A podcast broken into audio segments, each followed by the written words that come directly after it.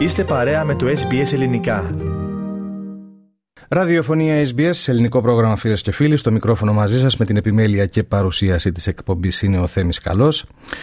Συνδεόμαστε τώρα με την Αδελαίδα για την τακτική ανταπόκρισή μας από εκεί. Στην άλλη άκρη της γραμμής μας είναι η συνεργάτηδά μας, Πέγγι Βουλγαράκη. Πέγγι, καλησπέρα αρχικά. Ευχαριστούμε που είσαι μαζί μας. Καλησπέρα και από μένα Θέμη και καλό απόγευμα σε όσες και όσους μας ακούν.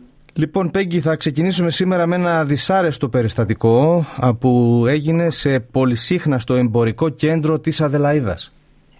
Ναι, Θέμη, σοκ προκάλεσε η πτώση ενός άνδρα από μεγάλο ύψος πολυόροφου εμπορικού κέντρου την περασμένη Τετάρτη. Το περιστατικό συνέβη στο εσωτερικό του Maya Center Rundle Mall, στο κέντρο της πόλης μας. Το κτίριο εκενώθηκε από τις αστυνομικές αρχές που είχαν σπέσει στο σημείο, ενώ διασώστες ανέσυραν τον άντρα με τη βοήθεια ειδικού γερανού. Να πούμε θέμη ότι στο σημείο που έπεσε υπάρχει προστατευτικό δίχτυ, ωστόσο δεν έχει αναφερθεί αν τραυματίστηκε. Μέχρι στιγμής δεν έχουν γίνει γνωστοί οι λόγοι που οδήγησαν τον άντρα στην πράξη αυτή, όμως δεν θεωρούνται ύποπτες οι συνθήκες της πτώσης και εκπρόσωπος της αστυνομίας το αποδίδει σε λόγους ψυχικής διαταραχής. Το Mile Center παρέμεινε κλειστό για το υπόλοιπο της ημέρας και συνέχισε κανονικότατα την λειτουργία του εχθές.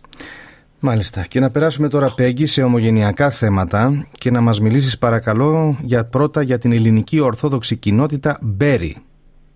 Ναι, Θέμη, η ελληνική ορθόδοξη κοινότητα Berry Riverland έλαβε το ποσό των 55.000 περίπου δολαρίων μέσω του προγράμματος πολυπολιτισμικών επιχορηγήσεων 2022-2023.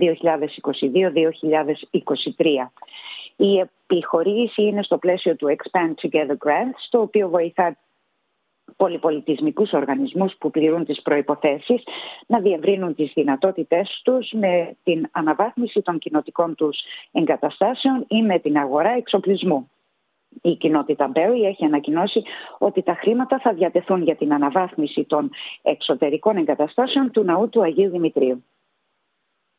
Και να παραμείνουμε, Πέγγι, σε εκδηλώσεις της Ομογένειας. Θέμη, ένα ακόμη φεστιβάλ θα έχει την ευκαιρία να απολαύσει η ομογένεια της Αδελαίδας σε λίγες μέρες. Η Κυπριακή Κοινότητα Νότιας Αυστραλίας διοργανώνει και φέτος το καθιερωμένο διήμερο Κυπριακό Φεστιβάλ. Η ετήσια εκδήλωση αναδεικνύει την παράδοση της Κύπρου μέσα από την παρουσίαση παραδοσιακών χωρών, τραγούδι και γαστρονομία.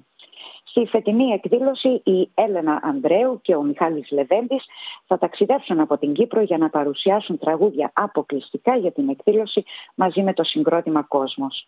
Το φεστιβάλ έχει προγραμματιστεί για το Σάββατο 4 και την Κυριακή 5 Φεβρουαρίου και θα ανοίξει τις πόρτες του στις 11 το πρωί στο κτίριο της Κυπριακής Κοινότητας στο Βέλλαντ.